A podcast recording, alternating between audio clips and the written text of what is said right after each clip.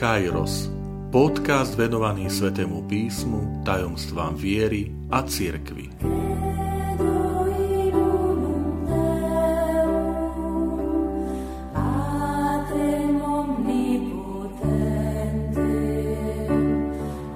osemdesiata štvrtá časť. Pane, dobre je nám tu. Vitajte pri počúvaní tohto môjho podcastu. Volám sa František Trstenský, som katolícky kňaz, farár v Kežmarku a prednášam Sväté písmo na Teologickom inštitúte v Spišskom podhradí. Milí priatelia, keď počujete názov tohto podcastu, tak verím, že sa vám hneď vybaví v mysli scéna premenenia Pána na vrchu Tábor a zvolanie apoštola Petra, ktorý hovorí: Pane, dobre je nám tu.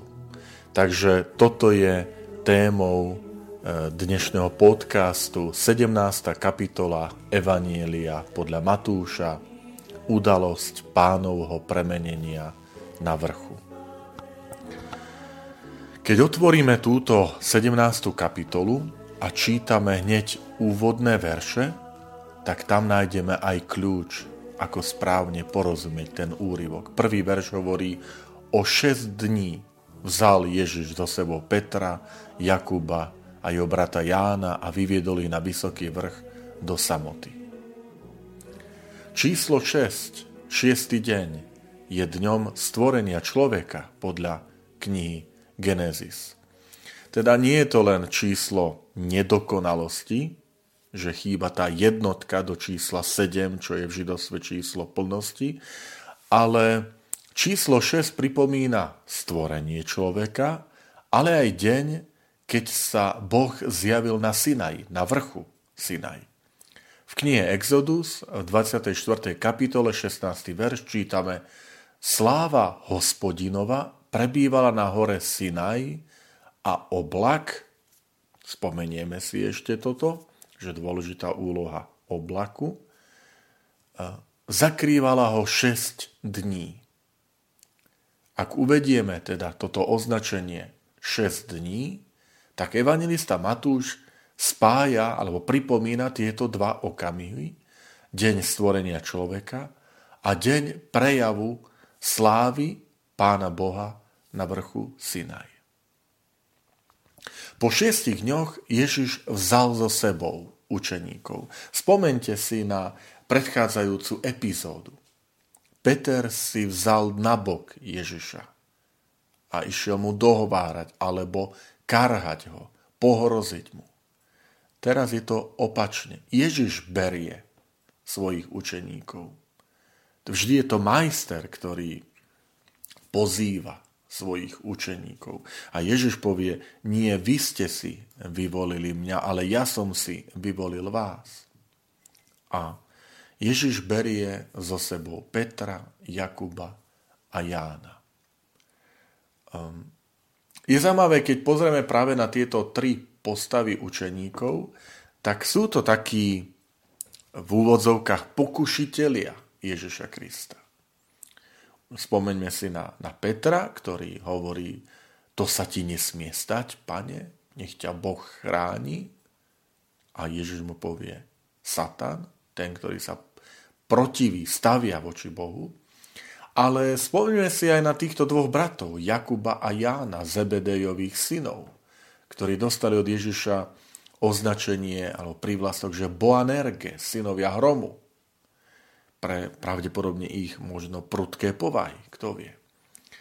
Ale e, taktiež e, za Ježišom príde ich matka a prosí Ježiša, aby sedeli po pravici a ľavici v Božom kráľovstve. Zase je to tá túžba po moci, po sláve, po uznaní, slávu tohto sveta. A e, Ježiš ich napomenie, že neviete, čo si žiadate. A teraz práve týchto troch apoštolov berie so sebou na vysoký vrch a porozumieme, že prečo. Aký význam má vrch, hora? V dávnych dobách bol vrch považovaný za miesto spojenia medzi nebom a zemou, za Boží príbytok. Keď teda Ježiš berie na vysoký vrch, tak spomeňme si aj na udalosť pokušenia. Diabol vzal Ježiša na vysoký vrch a ponúkol mu všetky úspechy, všetku moc. Teraz Ježiš tiež berie svojich učeníkov na vysoký vrch a ukazuje im božský stav, Božiu slávu, ale tento stav sa nedosahuje nad vládou, mocou, ovládaním, ale službou, darovaním sa. Evangelista Lukáš povie, že keď sa mu zjavili Mojžiš a Eliáš, rozprávali sa o jeho odchode, ktorý má sa stať v Jeruzaleme. A to vieme, že to je cesta kríža, umúčenia. Toto je. Čiže nie je to ten diablov vrch, že padni, kláňaj sa mi a budeš mať všetko toto. Ale Ježiš pozýva aj nás na vrch a hovorí, daj sa spolu so mnou do služby. Sebadarovania. Evangelista píše, že Ježiš sa premenil. Je tam použitý pasívny tvar, častokrát v Biblii, keď je použitý pasívny tvar, je to preto, aby sa ukázalo, že je to Božia činnosť, že to je Boh, ktorý ho premieňa, že to je, že to je nadprirodzený stav. Evangelista chce ukázať aj pre tú komunitu veriaci, ktorý, ktorým túto udalosť zachoval, zapísal, že stav človeka, ktorý prešiel smrťou, že to osobu nezmenšuje. Ježiš je opísaný ako ten, ktorého tvár zažiarí, odev sa mu mení. To znamená, dáva im zakúsiť zo svojho oslávenia, ale zo, z oslávenia, ku ktorému sa ide cez utrpenie, cez kríž a smrť na kríži. To znamená, v, tejto, v tomto úryvku evangelista ukazuje účinky smrti v Ježišovi, ale také, že smrť nezničila Ježiša, ale umožnila mu prejaviť túto nádheru. Preto aj prví kresťania verili, že tým, že boli pokrstení, už sú vzkriesení. A preto aj hovorili, že také pekné príslovie hovorili, že ak nevstaneš, keď si nažive, keď si mŕtvy, už nevstaneš. To znamená, prví kresťania verili, že už teraz to, že uverili v Krista, že prijali vieru, že ich život je taký kvalitný, že už prešli tým procesom premeny, ktorý sa završí potom vo večnosti. Čiže ak teraz si nevstal, čiže ak si teraz neuveril s Kristom, keď, kým si nažive, tak keď budeš mŕtvy, už nevstaneš. Dôležité je pre nás. A zjavil sa im Mojžiš a Eliáš. A zhovárali sa s ním. To je zaujímavý detail, milí priatelia, že evangelista nehovorí, že by sa Mojžiš a Eliáš rozprávali s apoštolmi, že by nejako s nimi diskutovali. Ale hovorí, že Mojžiš a Eliáš sa rozprávali s Ježišom. A to je dôležitá vec, lebo vieme, prečo Mojžiš a Eliáš. Vieme, že dodnes Židia nazývajú to, čo my nazývame starý zákon, volajú, že zákon a proroci. Zákon dal Mojžiš. Prorokov predstavoval ten jeden z najväčších prorokov Eliáš. A teda môžeme povedať v našom jazyku, že celý starý zákon Mojžiš a Eliáš vedú dialog s Ježišom Kristom. Nie s Petrom, ani s Jakobom a Jánom, ale s Ježišom Kristom. Čo to znamená, že, že vidia v ňom svoje naplnenie. To znamená, Eliáš a Mojžiš sa pozerajú na Ježiša, lebo v ňom vidia to, čo oni ohlasovali. To, čo im Boh dal poznať, že príde Mesiáš, príde Spasiteľ. A teraz oni sa na neho pozerajú, lebo v ňom vidia svoje naplnenie. Celý starý zákon. Ježiš neskôr povie, ja som neprišiel zákon zrušiť, ale ho naplniť. Samozrejme, pre tých, ktorí možno potrebujú toto vysvetlenie. Slovičkom zákon v tom židovskom chápaní Biblie, starého zákona, sa myslia, myslí prvých päť kníh Mojžiša. Genesis, Exodus, Leviticus, Numery, Deuteronomium. Týchto päť kníh má názov Tóra, zákon, ktoré sa každú sobotu úryvky čítajú v synagóge tak, aby sa za rok prečítali všetkých päť kníh Mojžiša a znova o rok sa znova začína. Toto je Mojžiš. Toto je zákon. A Eliáš, tu buďme opatrní, v tom židovskom chápaní pod, pod názvom proroci sa myslia aj kníh, ktoré možno v tej kresťanskej terminológii nemajú pomenovanie proroci. Čiže pod, v židovskom chápaní výrok, výraz proroci rozumie knihu Jozue, Samuelove knihy, kráľovské knihy, Rút, sudcov, to sú tzv. Skorší, alebo prví, skorší proroci. A potom tí, ktorí my nazývame prorocká literatúra, to znamená veľkí proroci ako Izaiáš, Ezechiel, Daniel, Jeremiáš a potom malí proroci Oziáš, Oel, Amoz, Abdiáš a tak ďalej, tak tí sa nazývajú v židovskom chápaní neskorší proroci. A teda stále proroci. Čiže preto akoby také zhrnutie starého zákona označenie znamená zákon Mojžiš. Zákon Mojžiš a Eliáš sú proroci. Samozrejme, neskôr príde ešte delenie Mojžiš, proroci a žalmy. Aj to, to je napríklad známe. To znamená, v udalosti premenia dochádza k obráteniu sa týchto osobností starého zákona, ktoré zastupujú písma, to, čo Boh prisľúbil, na Ježiša, lebo v ňom vidia svoje naplnenie.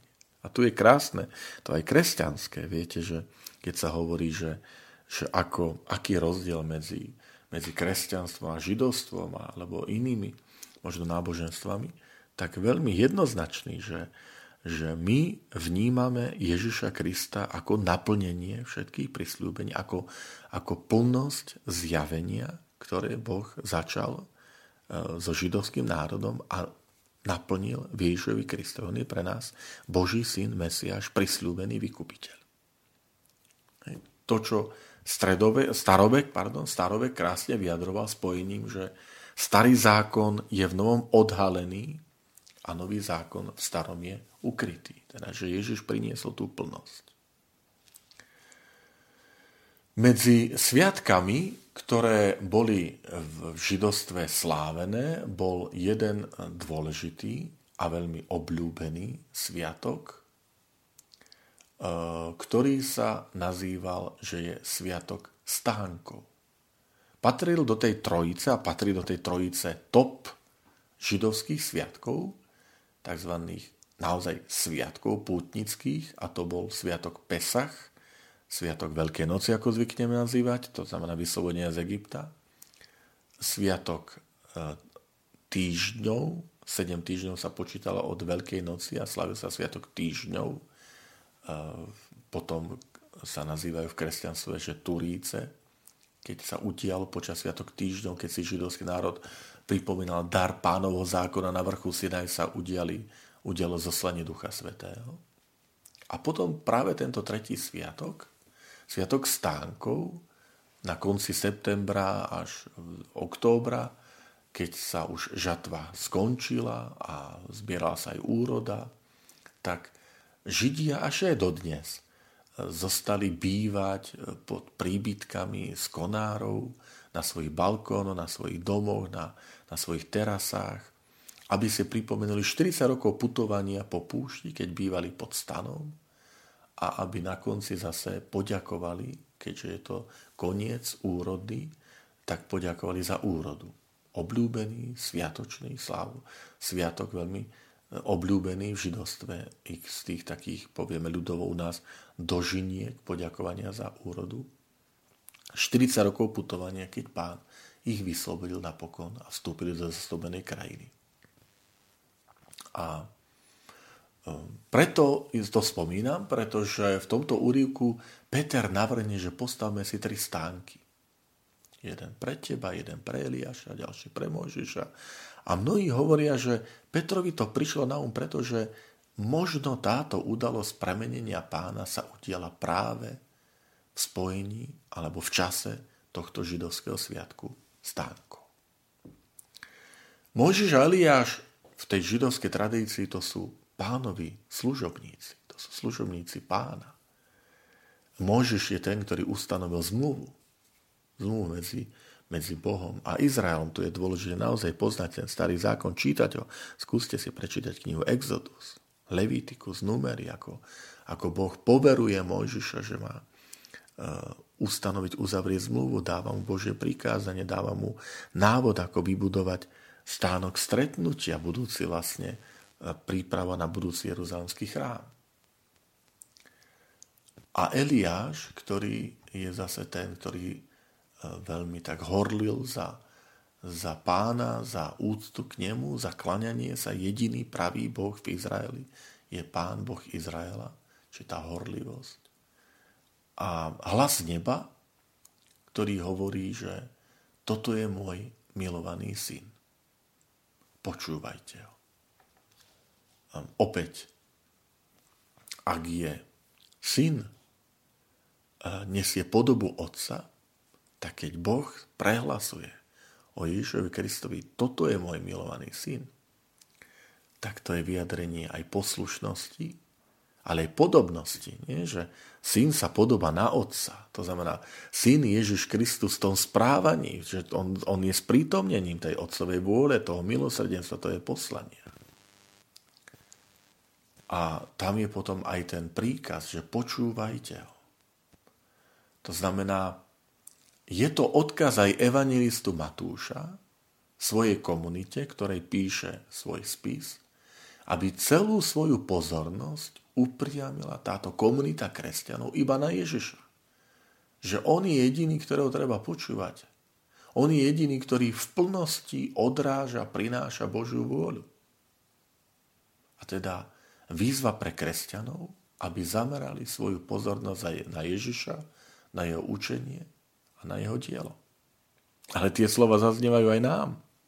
Toto je môj milovaný syn, to znamená, Ježiš Kristus je tým pravým obrazom Otca, pravým sprítomnením. To, čo Ježiš povie Filipovi, Filip, neveríš a nevieš, že kto vidí mňa, vidí Otca. Jednorodený Boh, ktorý je v lone Otca, on priniesol zvesť, povie Ján na začiatku svojho evanielia, v prvej kapitole. Takže dôležitá vec, Ježiš Kristus, ktorý je tou tvárou, tým pravým, tou tvárou z nebeského Otca, a ktorého sme vyzvaní počúvať. Ako to učeníci počuli, padli na tvár.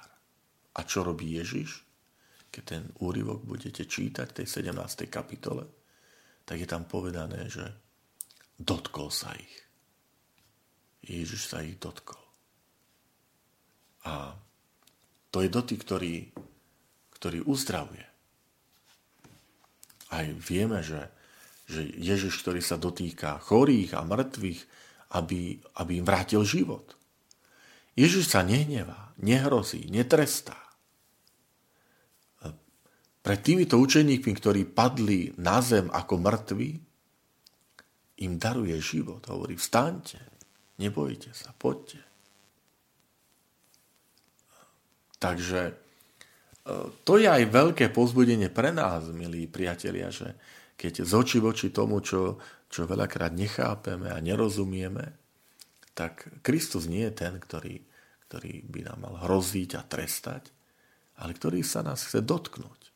A dotknúť preto, aby nás zdvihol. Vstaňte. Že to je aj krásny odkaz pre nás, že vstať a, a kráčať s Ježišom. Takže aj toto je taký krátky pohľad na, na biblickú udalosť premenenia pána. Udalosť, ktorá má svoje miesto, pevné miesto v liturgickom kalendári. Len pripomeniem, že sviatok premenenia pána sa slávi každý rok šiesteho augusta a okrem toho každý rok sa táto udalosť číta počas pôstneho obdobia na druhú pôstnu nedeľu. Vždy na druhú pôstnu nedeľu zaznie tento úryvok, aj preto ako výzva, že tá premena, ktorá sa tam spomína, je vlastne pozvaním, aby sme aj my sa nechali prežiariť tou Pánovou slávou, tou slávou, ktorá nie je mocou, nie je ovládaním druhých, ale je pozvaním vstúpiť, nechať sa prežiariť Božou optikou, Božím svetlom služby a sebadarovania. A to vidíme v osobe Ježiša Krista, milovaného Syna, ktorého sme aj my pozvaní počúvať. A počúvať v Biblii znamená nasledovať.